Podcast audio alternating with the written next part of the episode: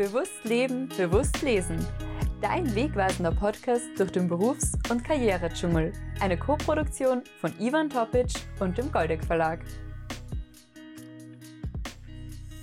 Willkommen bei einer weiteren Episode des Bewusst Leben, Bewusst Lesen Podcast. Und heute bei mir zu Gast ist Wolfgang Neigenfind. Wolfgang Neigenfind hat vor kurzem ein Buch äh, geschrieben. Das Buch heißt Familienpuzzle.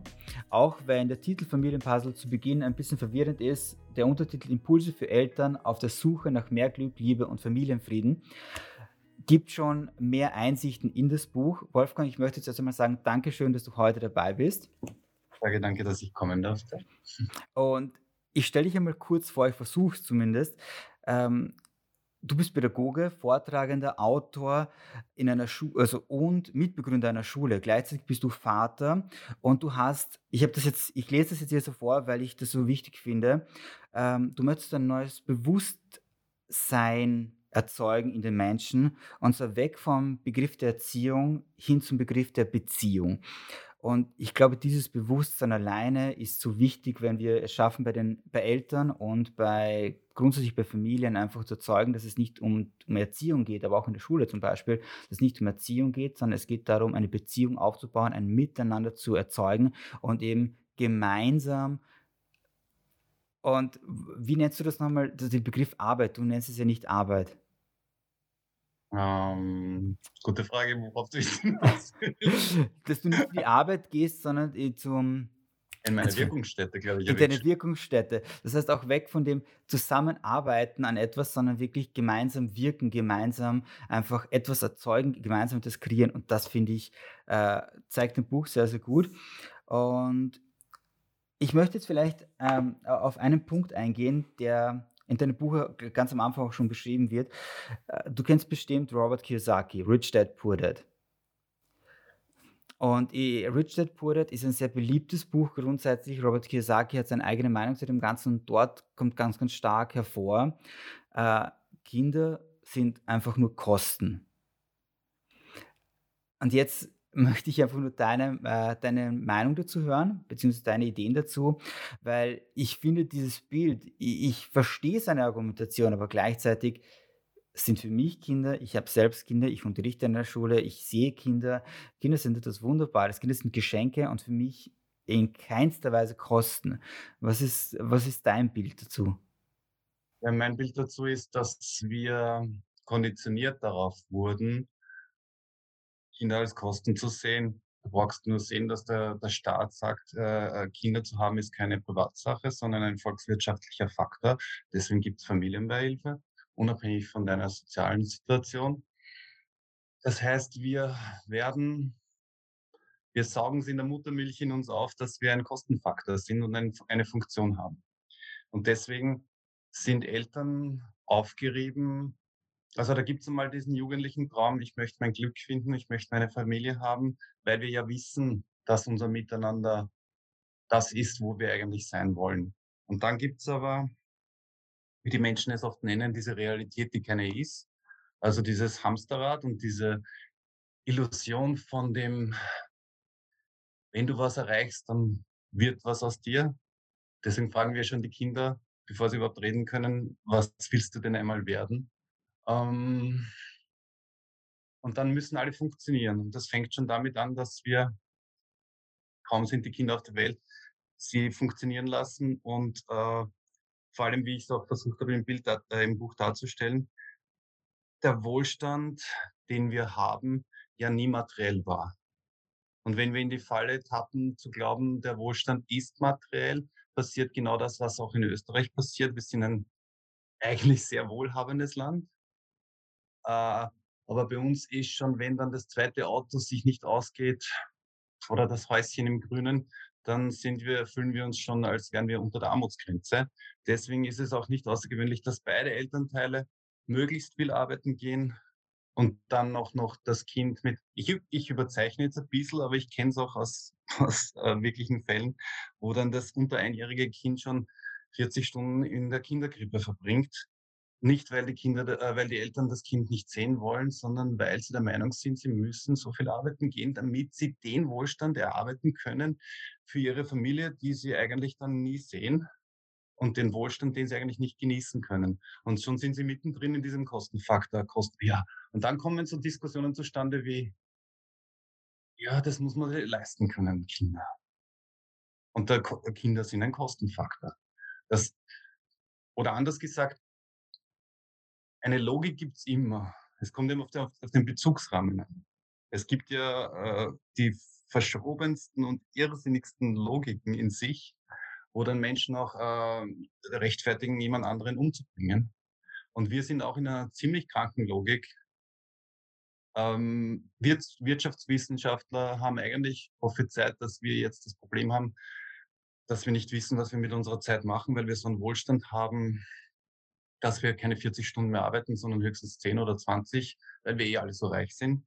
Und das ist auch wirklich eingetreten. Aber was haben wir gemacht? Wir arbeiten hier mehr als je zuvor. Also da sieht man den, den Irrsinn dahinter. Ich hoffe, das hat halbwegs die Frage beantwortet. Ich, ich glaube, das ist sehr gut beantwortet. Vor allem glaube ich, dass es auch aufzeigt, die Schwierigkeit, die wir derzeit haben in der ähm, Welt auch, beziehungsweise äh, generell auch in der Wirtschaft, dass wir einfach immer wieder versuchen, mehr zu arbeiten, dass wir mehr verdienen und gleichzeitig durch diese Arbeit, die wir erzeugen, weniger Zeit für die Dinge sind, die uns haben, für die, die, die uns wichtig sind grundsätzlich. Ähm, äh, ich werde oft gefragt, ich meine, ich, arbeite selbst auch sehr, sehr viel, weil es mir, wobei ich sehe es eben nicht als Arbeit, ich sehe es als eine Freude, Interviews zu führen. Äh, mein Sohn hat letztes Mal eben auch gesagt, äh, zum Thema Arbeit, ich, ich, ich führe Interviews, weil ich habe immer gesagt, ich habe ein Interview, ich führe ein Interview und, ich, und so weiter. Und er hat mich dann gefragt, also er hat euch nichts mehr gesagt, ich gehe arbeiten, ich führe Interviews und es macht mir halt unglaublich viel Spaß. Und äh, das nächste ist, ich, äh, wenn mich Leute darauf ansprechen, dass ich so viel arbeite oder dass ich sehr früh beginne zu arbeiten, weil ich stehe eben um 4 Uhr auf, äh, sage ich, ja, ich möchte den Nachmittag mit meiner Familie verbringen. Ich möchte die, oder auch in der Früh, dass ich dann fertig bin und in der Früh dann noch einmal eine Stunde mehr Zeit habe, dass ich sage, ich kann die Zeit in der Früh in, in, in Ruhe mit meiner Familie genießen. Ich habe keinen Stress dabei, ich kann meine Kinder ansehen, ich kann sie fertig machen, ich kann mit ihnen, ich kann ihnen das Essen machen und am Nachmittag, ich kann mit ihnen auf den Spielplatz gehen und muss mir um andere Dinge keine Gedanken machen. Äh, bedeutet für mich einfach, ich muss meine Zeit anders einplanen, wo ich halt sage, ich gehe arbeiten oder ich mache die Dinge so, dass ich trotzdem die andere Zeit habe. Es ist unglaublich schwer. Äh, oft, nur gleichzeitig ist es für mich einfach ein absolutes Geschenk, dass ich dann sehe, wie meine Kinder groß werden. Und ich glaube, das ist halt auch ein Punkt. Ich, ich tue die Dinge so, dass aber trotzdem mit, der, mit dem Hinblick immer, ich möchte Zeit mit meiner Familie verbringen und die Zeit auch haben mit ihnen und halt dann wirklich intensiv genießen. Und ich glaube, das ist auch ein wichtiger Punkt, eben Kinder einfach sehen, wenn, wenn du schon Kinder hast, dass du siehst, wie diese Kinder groß werden, einerseits. Und andererseits, selbst wenn du jetzt keine Kinder hast, einfach wirklich die Zeit, die du hast, dann wirklich sinnvoll nutzen. Ich habe von so vielen Paaren mitbekommen, wie die auch während der äh, Corona-Phase, in den ersten Lockdowns und so weiter, die Zeit miteinander hatten und die Zeit miteinander die meiste, also eigentlich nur vor Netflix verbracht wurden oder Amazon Prime. Und dann kam ja noch Disney genau in der gleichen in der Phase heraus. Das heißt, es war noch ein, ein anderer Channel dabei, wo ich dann hineinschauen kann, wo ich mir auch immer wieder denke, so, diese Zeit hatte ich nicht damals, weil ich wollte, ich habe sie mit meinen Kindern verbracht oder habe habe sie in andere Dinge gesteckt. Äh, und ich, ich, ich, ich kannte das gar nicht. Für mich ist die Zeit mit Familie so wichtig, dass ich auf diesen Plattformen, keine Ahnung, minimal irgendwie Zeit verbringen möchte auch. Das ist halt auch mein Punkt. Mhm. Wie, wie gehst du mit deiner Zeit um? Hm. Ähm, je stressiger es ist, desto ruhiger werde ich. ähm, wahrscheinlich, wenn ich mitkriege, dass viele sagen, den Job, den ich habe, dass der schon eigentlich äh, Belastung ist oder Auslastung ähm, und ich dann währenddessen auch noch drei andere Projekte laufen habe, dann treffen wir uns da wahrscheinlich. Ähm, es hat was Magisches, wenn man ähm, sich einfach voll hingibt. Aber ich glaube, der Schlüssel ist die Achtsamkeit und die, das Bewusstsein. Ähm, je bewusster du den Moment erlebst das, und je mehr du entschleunigst in dem, was du tust und eigentlich, mir gefällt das, der Deepak Chopra sagt das immer so cool. Ich meine, das, ich weiß nicht, ob das von ihm so ist, wenn er sagt, tu weniger und erreiche mehr und tu gar nichts und erreiche alles. Dieses mehr sein als tun ist, ist ein bisschen das Prinzip. Und trotzdem ist man eigentlich sehr aktiv und auch eben der Tipax selber ist ja Wahnsinn, ja. der hat jetzt vor ein paar Tagen wieder ein Buch rausgebracht, ich muss gleich gekauft. Ähm, ja, also ich, ich, mein Tag ist sehr strukturiert. Das ist auch zum Beispiel, ich habe ja auch so ein, so ein ähm, auch eine Methode entwickelt, die auch zu, zu Stephen Covey passt. So dieses, wir konditionieren ja uns, automatisieren uns ständig. Unser Organismus ist in der Homöostase darauf ausgelegt. Du weißt, das Gehirn verbraucht schon 20 Prozent im Ruhezustand unserer Energie. Deswegen versucht der Organismus auch immer wieder runterzufahren und äh, zu automatisieren. Das führt aber auch dazu, dass wir sehr unbewusst durch den Tag gehen. Und jetzt versuche ich es umgekehrt. Ähm, wir wissen ja um Konditionierungstheorien, wir wissen um die Mechanismen, wir wissen, dass gewisse Dinge bei der Werbung funktionieren. Selbst wenn wir davon wissen, überlisten sie uns wie 99 oder so. Und man, wenn man so im, sich, im Sinne der sokratischen Mehreutik zu sagen, ich täusche mich ins richtige Verhalten hinein. Ähm, das ist das Prinzip, das ich auch in den Trainings anwende mit meinen Klienten, wo ich sage, schauen wir mal an, was tust du denn den ganzen Tag?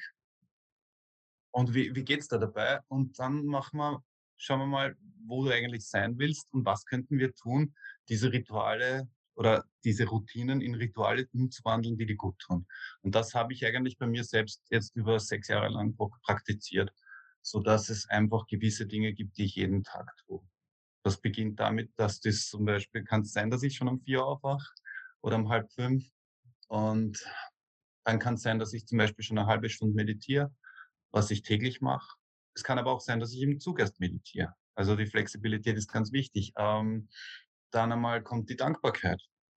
Also mir die fünf bis zehn Minuten in der Früh zu nehmen, dankbar zu sein für die Dinge, die für verschiedenste Dinge. Meistens sind sie die gleichen. Und dann äh, liebevolle, gute Absichten in den Tag zu pflanzen. So beginne ich, bevor ich überhaupt einmal das Bett verlasse. Und was ich schon gemerkt habe, ist, dass das Schreiben für mich ein etwas ist, das mehr ist. Also ich kann nicht mehr aufhören zu schreiben. Also ich, ich habe heute schon geschrieben und deswegen, ich, ich, ich poste ja täglich auf Insta und auf Facebook ähm, Inspirationen. Das ist auch wieder so von deinem Mentorprinzip. Ich habe Menschen erlebt, die das machen, wie zum Beispiel der Veit Linder, hat das eine Zeit lang sehr intensiv gemacht. Über 20 Jahre, glaube ich, dass er täglich seine Texte verfasst hat. Oder äh, Light Watkins, ein amerikanischer Meditationslehrer, der immer noch mir täglich seine E-Mails schickt äh, mit diesem Days of Inspiration. Und diese Sachen haben mich so beeindruckt und beeinflusst, positiv, dass ich diese, das habe ich für mich angenommen. Und jetzt schreibe ich täglich. Und es gibt keinen Tag, wo ich nicht ähm, schreibe und dann äh, einen Post in die Welt sende und vielleicht inspiriere ich irgendjemanden da draußen ähm, und die Person denkt sich, ja, danke, das habe ich jetzt gebraucht. Manche schreiben es mir jetzt Gott sei Dank schon. Ähm, wobei das nicht notwendig ist. Wenn es niemand liest, dann liest niemand. Ich würde es trotzdem tun. Und das passiert aber alles, bevor ich, und dann währenddessen, ich habe die Kinder im Patchwork, das, das, kann sein, sie sind da oder sie sind nicht da. Äh, wenn sie da sind, passiert das noch, bevor ich die Kinder äh, aufwecke aber trotzdem auch hier das bewusste Aufwecken, das Wachküssen, selbst meinen 13-Jährigen, der dann schon sagt, Gebete, ja. äh, der kriegt trotzdem seine Knuddelung und seine, seine Küsse ab, und ich weiß, er liebt es, aber er muss natürlich auch der Coole sein. Und sehr bewusst äh, das Frühstück auch mit meiner Partnerin, die Kinder wollen das in der Früh nicht so sehr. Ähm, dann zum Beispiel der Schulweg jetzt momentan mit meiner Tochter, weil der Große geht schon, fährt schon mit dem Bus oder fährt mit dem Radl allein. Und mit meiner Neunjährigen, mit Hanna, gehe ich zum Beispiel in die Schule und wir machen dann so Dinge wie, ah, ich arbeite auch mit, mit, mit luziden Träumen und solche Sachen. Dann sage ich, okay, schau, das ist einmal, was, was, worauf achten wir heute? Und wir sagen, alles, das ein bisschen zu groß ist in dieser Welt und das eigentlich hier überhaupt nicht reinpasst. Äh, dann machen wir so Sachen wie, schau, vielleicht sehen wir einen rosa Elefanten auf dem Weg. Und letztes Mal haben wir wirklich einen rosa Elefanten gesehen. Er war zwar in, einer Schau, in einem Schaufenster, aber trotzdem wir haben ihn gefunden. Ähm, solche Dinge. Und dann genieße ich wahnsinnig schön diese, also diese Unterhaltungen mit der Hanna sind äh, total schön. Ähm, und dann im Zug kann, kann es sein, dass ich meditiere oder dass ich einen Podcast höre am Weg zum Zug. Du kennst das sicher auch, ja? Äh, ich telefoniere mit meiner Partnerin, wir reden sehr viel miteinander. Äh, deswegen auch das Frühstücksritual und solche Sachen. Bis ich in die Schule komme, ist schon wahnsinnig viel passiert. Ja, also da habe ich schon, es kann auch sein, wenn ich ein bisschen später Schule habe, dass ich mit Lila School noch einen Call habe im Marketing oder im Pädagogikkreis äh, und gewisse Dinge geplant werden müssen. Äh, ja, und dann, das rennt dann so, während ich in der Schule bin, äh, und der Unterricht läuft, kann währenddessen auch andere Dinge passieren, dass ich auch schreibe und schon wieder vorbereite und bis ich heimkomme, sind schon wieder viele Dinge passiert. Am Weg zur Arbeit äh, lese ich ein Buch, ein anderes lese ich beim Zurückfahren in der U-Bahn, also solche Sachen. Das klingt jetzt fast so, das kennst du auch, wo andere sagen würden, oh, das ist ja stressig, aber es ist es überhaupt nicht, weil all diese Dinge tue ich gern. Und ich würde nichts davon tun, wenn es mich äh, runterziehen würde. Und ich versuche das auch jetzt mittlerweile im, im Beruf umzusetzen, ähm, auch in der Hack, wo ich jetzt bin, dass ich sehr bewusst in alles reingehe äh, und wahrscheinlich, ich weiß nicht, mehr als 50 Prozent oder 80 Prozent der Lehrer, die mich sehen würden, was ich tue oder was ich nicht tue, würden die Hände zusammenschlagen und sagen, kannst du nur so sein, bist du geistesgestört. das ist ja kein Unterricht, was du machst, das ist ein Saustall. Ne? Also gehst du die Methode Embrace the Mess, aber das ist es genau. Ja, ähm, ja jetzt bin ich ein bisschen äh, ausgeufert und am Abend geht es weiter. Weißt du, und es gibt eigentlich, und das Lustige ist, wir haben das letzte Mal, und dann bin ich eh schon fertig, ähm, die mit, mit den Schülern besprochen, habe ich gesagt, weil wir haben über Ferien geredet, dass ich auch nicht mehr weiß, dass Ferien sind. Da sage ich, ah ja, heute beginnen die Ferien. Hm, da habe ich gar, gar, nicht dran gedacht. Oder heute ist Wochenende. Stimmt, ja. Und, und ich sage immer zu den Schülern, mein Tag schaut immer gleich aus. Egal, ob ich in den Ferien bin oder in der Schule bin oder ob ich auf Tahiti bin oder in Tulln oder hier. Es, es wird sich nichts ändern, weil ich mache immer die Dinge, die mir, die, die mir Glück bringen und das kommt von ihnen und das ist eigentlich unabhängig vom Ort. Natürlich bin ich gern in einer schönen Umgebung. Natürlich äh, habe ich nichts dagegen, auf Bali zwei Wochen zu verbringen, aber ich brauche es nicht. Aber ich genieße es umso mehr, wenn ich es dann habe. Ich hoffe, das war ein bisschen Antwort, die nicht so ausgeufert ist. Nein, es ist wunderschön. Vor allem, du hast ein Kapitel 6, glaube ich, ist es in einem Buch, so schon ein bisschen auch vorweggenommen, äh, wo es ja auch um deinen Traum geht, wie du auch so wie das, wo du auch den Tagesablauf beschreibst und so weiter.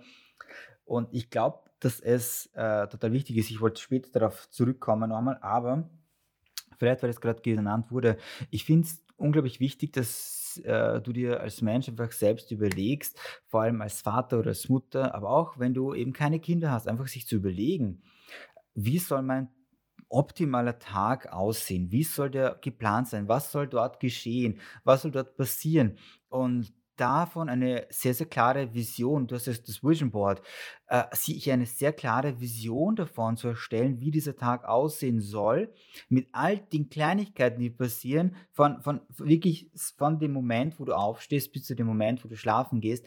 Und wenn du diesen Tag hast und dir den immer wieder auch vorstellst, wirst du merken, dass du die, diesen Tag einfach immer näherst, immer näher kommst auch.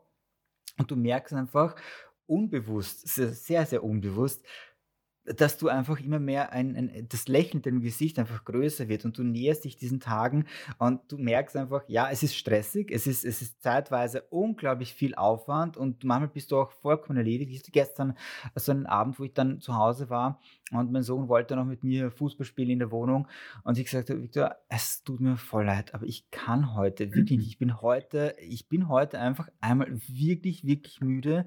Wir können kuscheln, wir können uns unterhalten. Ich bin nur heute müde und er so, ja, ich verstehe es, du bist müde, du bist auch früh aufgestanden und der, der, der Valerian schläft nicht so gut im Moment und äh, ich, äh, der Victor ist fünf und Valerian ist äh, 16, 17 Monate alt. Alles klar. Und, Ja. Äh, und er ist da sehr empathisch, was das betrifft, nimmt das sehr, sehr stark auf und hat es dann auch reflektiert und ähm, hat mich dann einfach für 10 Minuten in Ruhe gelassen. Und nach 10 Minuten kam dann halt der Kleinere und dem das erklären ist schwerer. Und da bin ich natürlich dann auch aufgestanden ne? und dann haben wir natürlich ein bisschen gespielt miteinander. Und das, aber es waren, diese 10 Minuten waren schon sehr wichtig für mich. Aber eben, so einen Tag durchzuplanen, durchzustrukturieren, sich ihm vorzustellen, du wirst dann noch mehr Energie haben und diese Momente einfach auch für sich Zeit nehmen, so wie du sagst, dankbar zu sein, für dafür, dass eben ich war dann gestern total dankbar in diesem Moment einfach, dass man so mich verstanden hat mit fünf Jahren. Und dann im nächsten Moment habe ich da ihr Lachen gesehen, wie sie gespielt haben. natürlich bin ich sofort aufgestanden, auch dafür einfach, das hat mir wieder die Energie gegeben, dass ich sage, okay, ich kann weitermachen. Ähm, und dann schlafe ich natürlich etwas früher ein vielleicht, aber grundsätzlich äh, haben die Kinder geschlafen und ich habe dann auch in Ruhe schlafen können und ich war glücklich, dass ich so einen Tag überhaupt habe ähm, erleben dürfen. Du hast einen 13-Jährigen, du bist in der Schule und du hm, hast wahrscheinlich sehr, sehr oft mit Eltern zu tun und du schreibst in deinem Buch ähm, ganz, ganz stark darüber, den Kindern Raum zu geben, auch den eigenen Kindern und du hast auch vorher darüber gesprochen. Äh, ich verbinde dieses Raum geben und da erzählst du ja über die eine Szene, wo äh, der Ältere, der Jüngeren irgendwie ja, sie haben die Decken ausgebreitet und sie, sie, sie wollten ja vom Bett runterspringen. Genau, genau, genau. Äh, diese ein Szene, Stockbett und sie sind runtergehüpft. Und du hast ihnen einfach vertraut. Du bist zurückgegangen, hast ihnen vertraut und hast dann äh, eine Stunde später oder so mitbekommen, wie schön, wie harmonisch die beiden miteinander waren und dass auch nichts geschehen ist. Und ich glaube, dieses, äh, dieses Thema Vertrauen ist etwas ganz, ganz Wichtiges, das uns immer wieder begleitet. Äh, wo ich sage, Vertrauen fängt einmal bei dir selbst an, dir selbst zu vertrauen, diese Selbstliebe anzunehmen und auch sich selbst zu vertrauen, weil sobald du dir selbst vertrauen kannst, beginnst du auch, aus meiner Sicht, so habe ich es für mich mitbekommen, beginnst du auch den Kindern zu trauen und ihnen einfach mehr zuzutrauen auf ihren eigenen Weg. Und da sind wir auch wieder bei dem Thema Schule. Äh, und du hast auch Montessori ja kurz angesprochen im Buch wenn du den Kindern vertraust und den Raum gibst, sie machen ihre Sachen, sie erleben Dinge. Natürlich kann man das auch noch verbessern, auf jeden Fall, nur gleichzeitig gib ihnen Raum, gib ihnen Platz, gib ihnen die Möglichkeiten und sie werden die Dinge selbst erlernen und sie werden natürlich auf dich zugehen, so wie du das eben sagst, er ist jetzt 13, er will die Dinge alleine machen, aber freut sich trotzdem über das Knuddeln. Auf jeden Fall, auch Pubertierende sind ja trotzdem noch Kinder. Ja, das haben wir jetzt zum Beispiel letztes Mal, ich, wir thematisieren sehr viel. Ich bin mittlerweile glaube ich auch, äh, es gibt nichts, was du mich nicht fragen kannst. Und das sage ich zu den Schülern genauso. Ja, ich finde es ich find's immer lustig, wenn Leute, ich meine, ich verstehe, aber ehrlich gesagt, wenn, wenn man es konsequent durchdenkst, warum solltest du irgendetwas verheimlichen wollen? Das hat für mich mit Authentizität zu tun. Also die, ähm, wenn ich meinen kategorischen Imperativ habe in meinem Spiegelbild und sage, ich kann so leben, dass die ganze Welt, ich, ich, ich transferiere es halt in die 2.0 Version. Also wenn mir die ganze Welt 24 Stunden äh, rund um die Uhr mit einer Webcam zuschauen könnte und ich so ein Leben lebe, dass ich das auch herzeigen möchte. Weißt du, was ich meine? Wenn ich dieses Leben lebe, warum sollte ich dann irgendetwas nicht teilen, wenn es jemanden interessiert? Es ist nicht so, dass ich jetzt was sehe. Aber wenn jetzt jemand mich fragt, was ich verdiene, natürlich sage ich, was ich verdiene. Äh, ich zeige den Schülern immer, das ist ein öffentliches Gehaltsschema. Ich sage meinen Schülern immer, sage du, ich kriege die 3000 Euro dafür. Also du kannst ruhig reden, aber eigentlich kriege ich das Geld dafür. Was, Sie kriegen 3000 Euro? So, ja, das ist so. Ja? Und dann, das, sind so Sachen, ähm, ich verstehe nicht, warum man irgendwas geheim halten sollte ich weiß nicht, kennst du Captain Fantastic zum Beispiel, diesen Film, wo die Kinder in der Wildnis aufwachsen? Mit Viggo Mortensen, wo sie versucht haben, aus, dem äh, also aus der Zivilisation auszusteigen. Und er beantwortet ihr seinen, also der, der Vater beantwortet den Kindern alle Fragen, die sie stellen, einfach ganz normal, ohne irgendeinen Blödsinn zu reden, ohne Bullshit zu reden. Genauso, und ich liebe das, seit ich, weil erstens einmal, die Leute reden sowieso über dich, irgendeinen Blödsinn. Ähm, und wenn schon jemand die Wahrheit reden sollte über sich selbst, dann bin es ich, ja, meine, meine Wahrheit leben und es gibt nichts, was ich nicht erzähle. Also und da haben wir über das geredet, äh, worauf ich eigentlich, worauf, worauf ich auch hinaus wollte. dass ich einen Jugendlichen so liebe, weil ich habe ja auch schon als, als knapp 20-Jähriger als Animateur gearbeitet und dann bin ich auch immer wieder in diese Jugendschiene gekommen, obwohl ich selbst erst 22 war, wo dann die Gäste gefragt haben, sind Sie nur Jugendbetreuer? Habe ich gesagt, nein, eigentlich nicht. Die ganzen Jugendlichen kommen einfach zu mir. Ähm, und was ich an der Jugend so mag und warum mich auch viele als Jugendlich einschätzen, obwohl ich jetzt schon 50 bin, äh, ist dieses Verbinden von Welten. So wie du gesagt hast. Dieses Kind und andererseits aber schon diese Reflexion zu sagen, da ist viel mehr da und wir holen uns auch schon das Erwachsene rein und wir verbinden es total schön dieses Hin- und Her-Switchen zwischen dem völlig sich, äh, völlig sich hingeben, noch diesem kindlichen, diesem Offensein, wenn jemand kommt und dir was Neues bietet und du bist einfach offen dafür. Es ist so lustig, dass Jugendliche eigentlich in der Öffentlichkeit total anders hingestellt werden, als sie sind. Sie sind so offen und wissbegierig und neugierig und äh, vor allem haben sie keine Vorurteile. Auch wenn sie noch so viel Bullshit ich glaube das ja den Leuten nicht. Ja, ich kenne das ja. Ich, ich habe die zwei Meter Regel, die, was die, die Schule, wo ich bin, das ist eine, eine, ein Weltdorf. Die haben alle einen kulturellen Hintergrund, der hauptsächlich nicht aus Österreich stammt. Und wir sind so, und da gibt es natürlich die Nationalitäten, die aufeinanderprallen, weil die Jugendlichen teilweise sagen, in Österreich wird zu ihnen gesagt, sie sind keine Österreicher und in Serbien heißt, du bist kein Serbe. Jetzt sind sie so zwischen den Welten und versuchen dann noch nationalistischer zu sein. Aber ich kaufe ihnen das nicht ab. Ja. Da kriegen sie von mir die Umarmung, weil dann weiß ich, dass sie das wollten und nicht einen auf dicke Hose und so. Ja. Und das ist so, das können Jugendliche. Und wenn du dagegen Erwachsene äh, anschaust, die machen es so zu. Du hast überhaupt keine Chance. Es ist wahnsinnig schwierig, oft durch diesen ganzen Smalltalk und diese Schutzwall durchzudringen. Äh, und Erwachsene öffnen sich dann, das dauert sehr lang, bis, bis sie sich öffnen. Das ist so die, das Schöne an der Arbeit mit Jugendlichen, dass sie für alles offen sind. Und das, darum liebe ich das so. Du hast auch jetzt wieder was angesprochen. Äh, ich wurde vor kurzem von Schülerinnen gefragt, warum erzählen dir, äh, warum erzählen ihnen die Kinder so viel? Und ich so, ich verstehe gerade die Frage nicht. Was meinst du damit?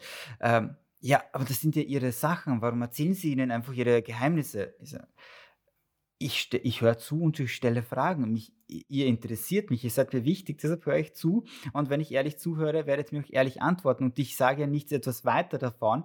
Ich nutze es manchmal, um euch ein bisschen zu ärgern, aber ich sage nichts weiter davon. Ihr seid mir einfach wichtig. Und wenn ich merke, okay, ich kann jetzt dieses eine Ding da vielleicht mitteilen, weil ich weiß, ihr nehmt es eh lustig auf, dann, dann geht das, weil das ist so klassenübergreifend teilweise. Und sie finden das da lustig, weil sie kommunizieren ja sowieso untereinander so viel, dass sie alles mitbekommen. Und jetzt wisst sie nur, dass ich es auch weiß. Wenn ich dann Kommentare dazu schiebe, stört das sie überhaupt nicht. Sie finden es nur faszinierend, dass mir äh, Kinder, Jugendliche bis ins hohe Alter, also in dem Fall in der Schule, jetzt 18, 19 Jahre teilweise, unglaublich viel von sich selbst erzählen, von ihrer Familie erzählen, von ihren Urlauben erzählen, was sie erlebt haben. Ich höre einfach zu. Und das verstehen jetzt, äh, sage ich mal, die Kinder untereinander verstehen es manchmal weniger, aber dann im nächsten Schritt verstehen sie es sofort, weil sie einfach mitbekommen, ich höre zu. Während ich bei Erwachsenen oft, vor allem auch im Lehrerkollegium, Lehrerinnenkollegium, einfach mitbekomme, die verstehen das weniger das ist einfach sehr, sehr schwer, dort einfach eben, so wie du sagst, bei Erwachsenen durchzukommen, äh, dass sie eben dieses Vertrauen aufbauen und auch Vertrauen ähm, einfach schenken, auch einen Teil von sich hergeben. Und was du vorher gesagt hast, dein Unterricht ist ein, einfach ein, ein Chaos. Äh, ich kenne das auch von mir. Ich bin chaotisch, ich bin im Unterricht, ich, ich mache meine Dinge, ich bin bei vielen Dingen chaotisch, aber gleichzeitig weiß ich, im Hintergrund ist es immer eine Struktur, eine langfristige Struktur ist ja da. Ich bin auch bereit, mich der Situation anzupassen, auf Schülerinnen und Schüler einzugehen. Ich merke, die sind gerade einfach in einer ganz anderen Welt, weil etwas geschehen ist.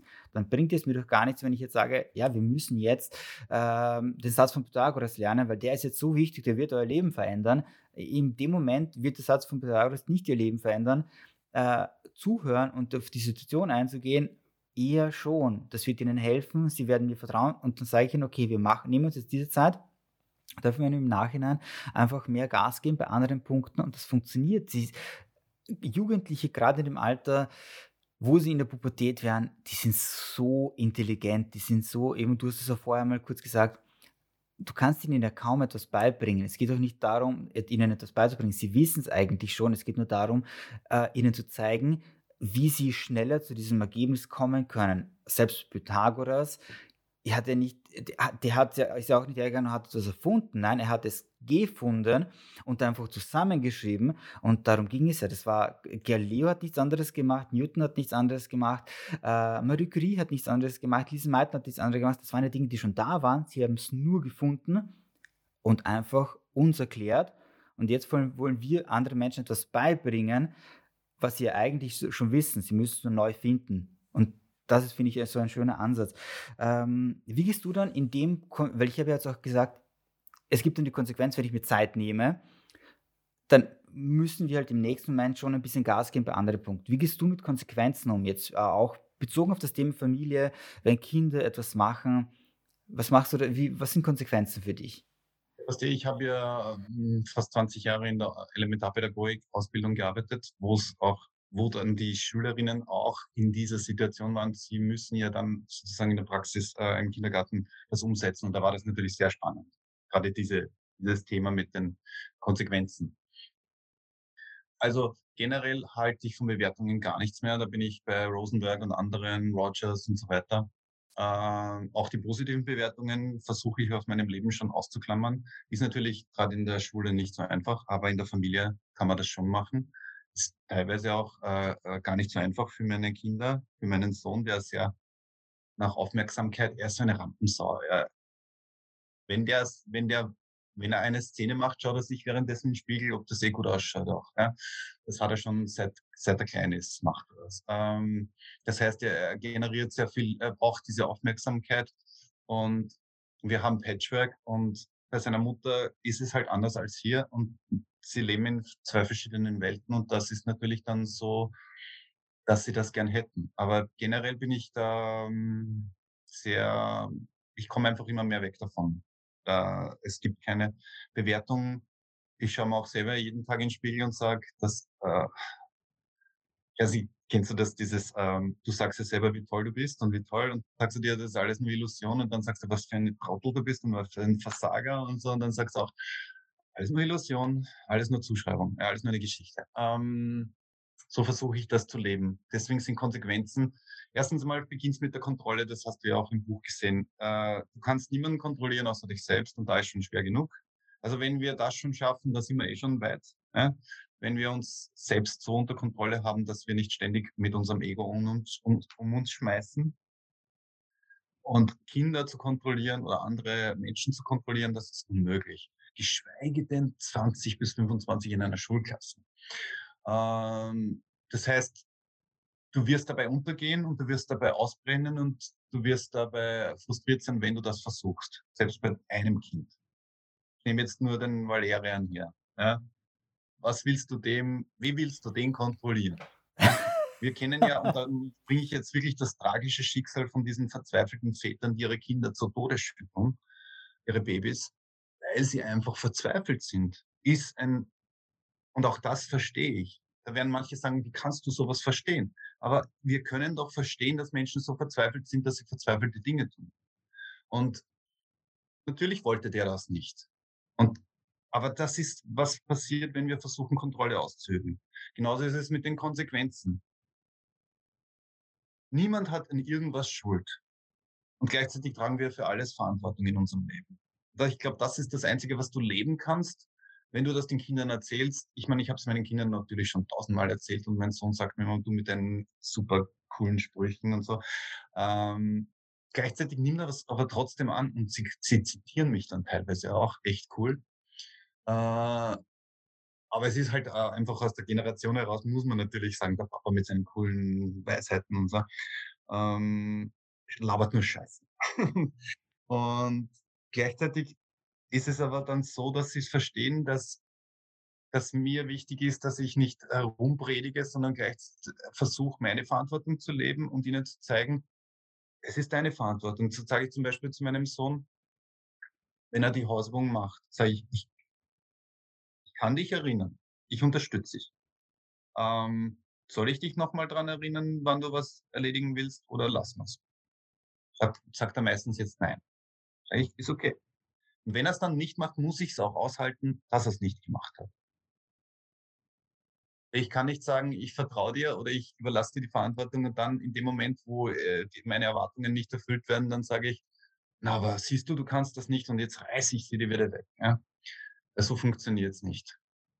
Äh, und die Konsequenzen ergeben sich ja dann eh von allein. Weil wenn er die Hausaufgaben zum Beispiel jetzt nicht erledigt hat, dann wird er dafür gerade stehen müssen, nicht ich. Ich bin nicht in der Schule. Ja? Und mir kann es scheißegal sein, ob er einen Vierer, einen Einser oder einen Fünfer hat. Äh, das ist sein Leben. Und deswegen ist es für ihn wichtig, dass er das versteht.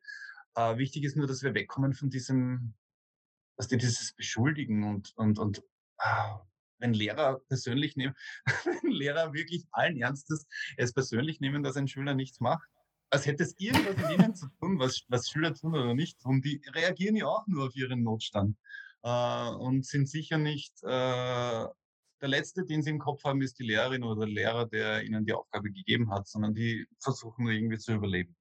Und so ist das mit den Konsequenzen in der Familie auch. Also ich denke mal, wichtig ist, dass man lebt, dass jeder seine Verantwortung hat für sein eigenes Leben. Auch mit zwei Jahren hast du schon 100% Verantwortung für dein Leben. Du brauchst aufgrund deiner physischen Konstitution mehr Unterstützung, um zu überleben. Und hoffentlich hast du das auch. Äh, aber auch da wissen wir von extremen Beispielen, die es auch geschafft haben, in den ärgsten Umständen wirklich äh, unglaubliche Menschen zu werden. Äh, aber sonst hast du immer die Verantwortung und deswegen jemand, der, der andere, der dir irgendwas sagt, äh, diese Konsequenzen, die Gesellschaft äh, kommt eh dran mit irgendwelchen Konsequenzen, die wir aushalten müssen äh, ich mache nicht bei allem mit, muss ich da ehrlich sagen. Ja. Es gibt Sachen, die halte ich für sinnvoll.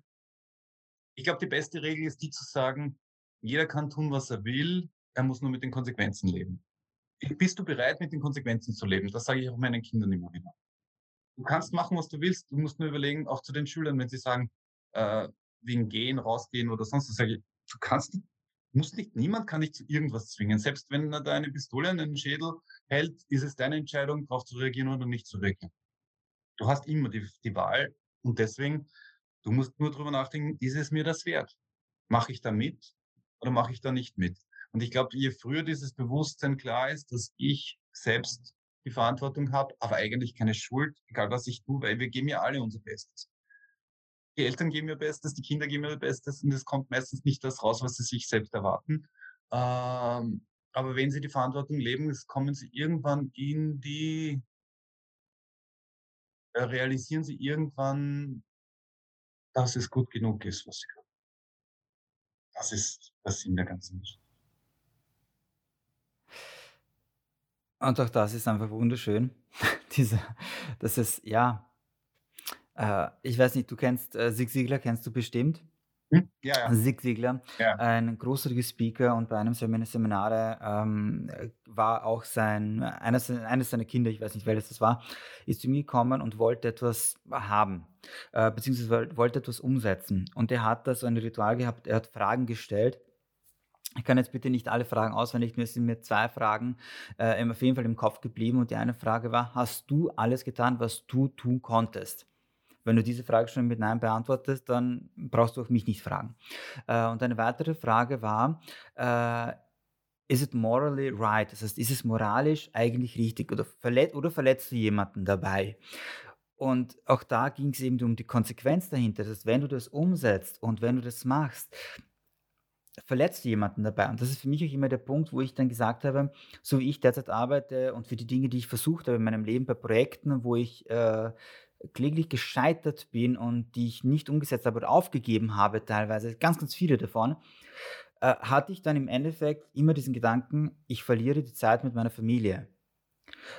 Und das war für mich einfach nicht richtig. Das heißt, ich tue zwar alles, was ich tun kann, und, ich, versuch, und das, ich, ich, an sich würde ich jemandem helfen dabei und es würde alles sich gut entwickeln. Nur es gibt diese Frage konnte ich nicht beantworten, weil ich gemerkt habe, nein, ich verliere die Zeit mit meiner Familie und es geht auf Kosten meiner Familie und das ist nicht richtig. Deshalb tu, das muss ich damit aufhören. Dann habe ich auch, das war der Punkt, wo ich dann viele Projekte auch äh, abgebrochen habe, weil ich gemerkt habe, sie nehmen mehr Zeit weg als es mir eigentlich Gutes tut. Ähm, und deshalb bin ich dann tatsächlich zu dem Punkt gekommen, wo ich gesagt habe, ich, ich führe Podcasts, weil die kann ich mir gut einteilen, ich kann sie machen, ich kann es selbst steuern. Und das Zweite ist, äh, ich schreibe gerne, ich schreibe wirklich gerne und ich habe das über Jahre immer wieder versucht. Ich hab, äh, hatte aber nie den Mut, das umzusetzen. Und irgendwann kam dann der Punkt, wo ich, wo so eine Art Eingebung da war. Ich habe sie nicht verstanden, sie war einfach vorhanden.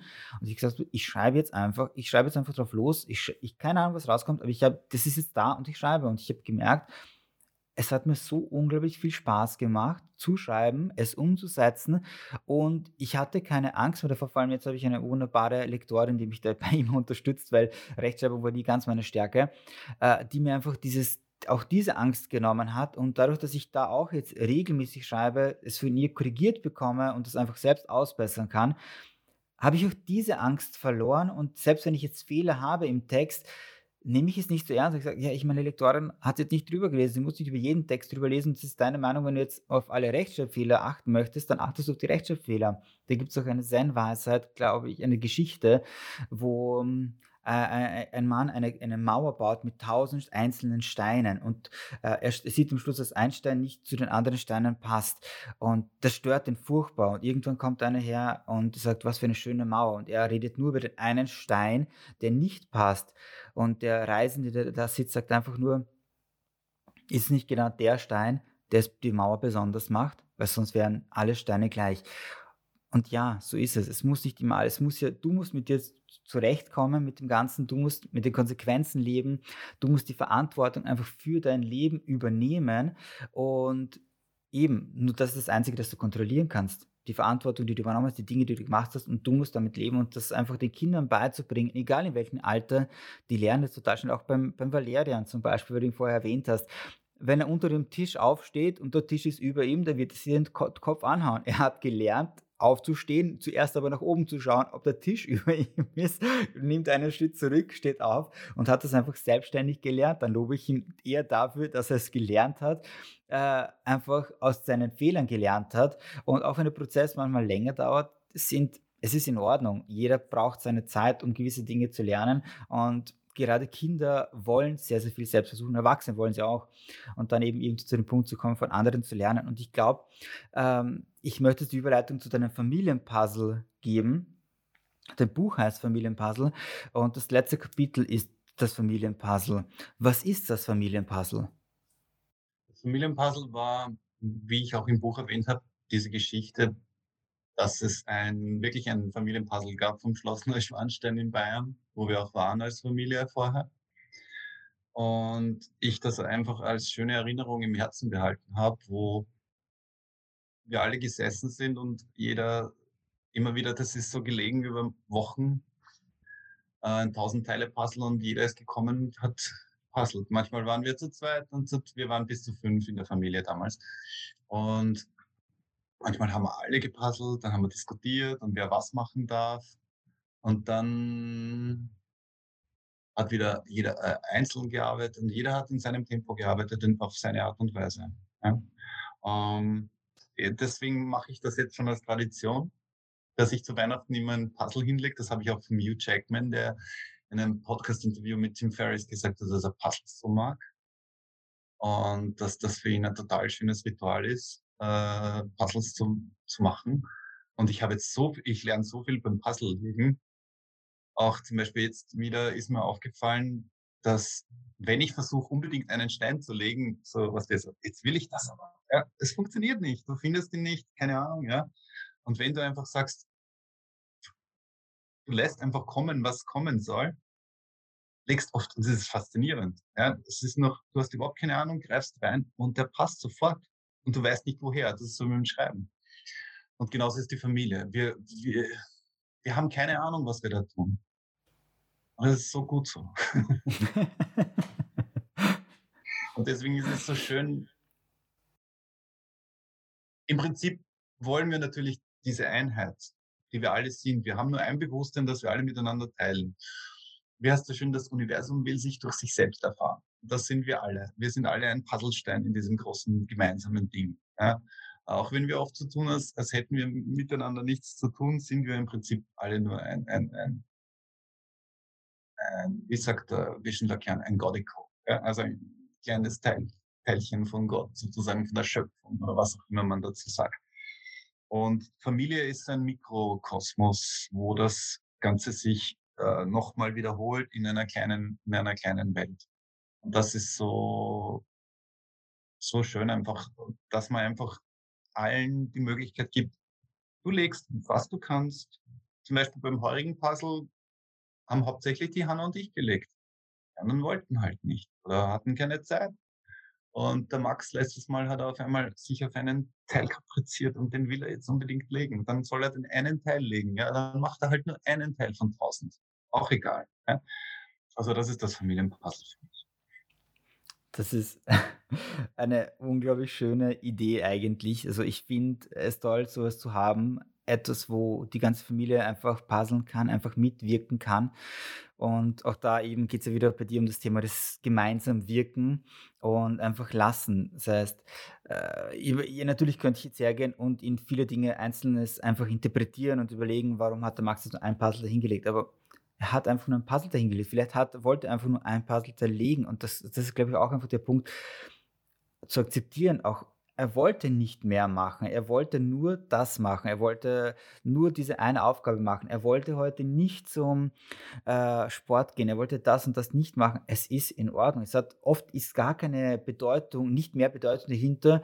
Wir suchen dann, glaube ich, vor allem als Eltern, glaube ich, noch mehr Bedeutung in vielen kleinen ähm, Dinge, die einfach geschehen. In Wirklichkeit ja, die Kinder vor, Entschuldige, wenn ich dich unterbreche. Das fällt mir gerade so ein. Stell dir vor, wir würden es wirklich so absurd machen, wie wir es ja in unserem Familienleben machen, dass wir jetzt sagen, aber wir haben uns geschworen, einmal am Tag legen wir alle unser Puzzle am Abend und du kommst jetzt und setzt dich daher und legst deinen Puzzlestein. Und wenn du das nicht magst, haben wir ein Problem, hast du Hausarrest und dann nehme ich dir das Handy weg. Und so, so auf, dieser, auf diesem Niveau agieren wir oft in Familien. Weihnachten. Da explodiert, alle Erwartungen explodieren, weil natürlich alle aufeinander prallen, alle äh, Erwartungen oder andere Feiertage. Aber dieses, oder in der Früh, wir müssen alle außer Haus und jeder, alles prallt aufeinander, wenn wir einfach unachtsam da reingehen und, und jeder seine Erwartungen durchsetzen will. Das, das ist eine Katastrophe. So kann es nicht funktionieren. So, Entschuldige. Nein, das ist ein schöner Abschluss von, meiner, von meinen Aussagen. Perfekt. Äh, Wolfgang, ich möchte dir jetzt zwei Minuten Zeit geben und ich würde mir wünschen, dass du dein Buch äh, Familienpuzzle in zwei Minuten zusammenfasst. Also ein, dein Vortrag, deine Mini-Lesung. Ich stelle mir nur den Timer nebenbei und deine Zeit, Wolfgang, läuft ab jetzt. Okay, also wir alle sind beseelt davon, Familie zu haben. Wir alle wollen Familie, weil wir wissen, dass Familie unsere Bestimmung ist. Und Familie ist immer ein Geschenk. Nur ist uns irgendwie das Schöne abhandengekommen. Und Familienpuzzle soll dir zeigen, dass es einen Weg gibt, dass das Miteinander funktionieren kann, weil wir alles schon haben, was wir brauchen. Wir wissen viel mehr, als uns bewusst ist. Und der einzige Schlüssel, den wir brauchen, ist die Beziehung statt der Erziehung. Weil die Erziehung hat noch nie funktioniert egal wo wir sie probiert haben. Weder in Schule noch in Familie hat Erziehung funktioniert, weil du niemanden kontrollieren kannst außer dich selbst. Und deswegen ist es viel interessanter, daran zu arbeiten, dass wir miteinander auf Augenhöhe gleichwürdig in den Dialog treten, um einen gemeinsamen Weg zu gehen, wo jeder sein Puzzlesteinchen legt für das gemeinsame Puzzle des Lebens, das wir Familie nennen. Unglaublich, genau eine Minute. Das war jetzt wirklich ein, ein Elevator Pitch, oder? ja, perfekt. Wolfgang, ich danke dir für deine Zeit. Ich danke dir für deinen Elevator Pitch und ich danke dir vor allem für dieses Interview. Äh, ich habe selber gemerkt, dass ich noch sehr, sehr viel zu lernen habe, dem, nachdem ich das Buch auch gelesen habe und zwischendurch auch einfach mitbekommen, dass ich trotzdem auf dem richtigen Weg bin. Ich akzeptiere meine Fehler und gleichzeitig versuche ich mich ständig zu verbessern. Ich glaube, das ist das Besondere am Menschen selbst. Und dein Buch zeigt jetzt nicht auf, dass der Mensch Schwächen hat, wie das manche Bücher gerne machen, sondern es zeigt einfach auf, dass du ein Mensch bist, dass du Fehler machen darfst, Fehler machen sollst und bereit bist, einfach diese zu akzeptieren, um gemeinsam mit deiner Familie zu wachsen in einer Beziehung und anstatt einfach immer um das, über das Thema der Erziehung zu sprechen, die Beziehung einfach aufrechtzuerhalten und aufzubauen. Vielen, vielen Dank, lieber Wolfgang, für deine Zeit. Dankeschön. Das war der Bewusst Leben, Bewusst Lesen Podcast. Wenn du mehr hören willst, abonniere und teile diese Folge und erhalte mehr Stories und Inspirationen.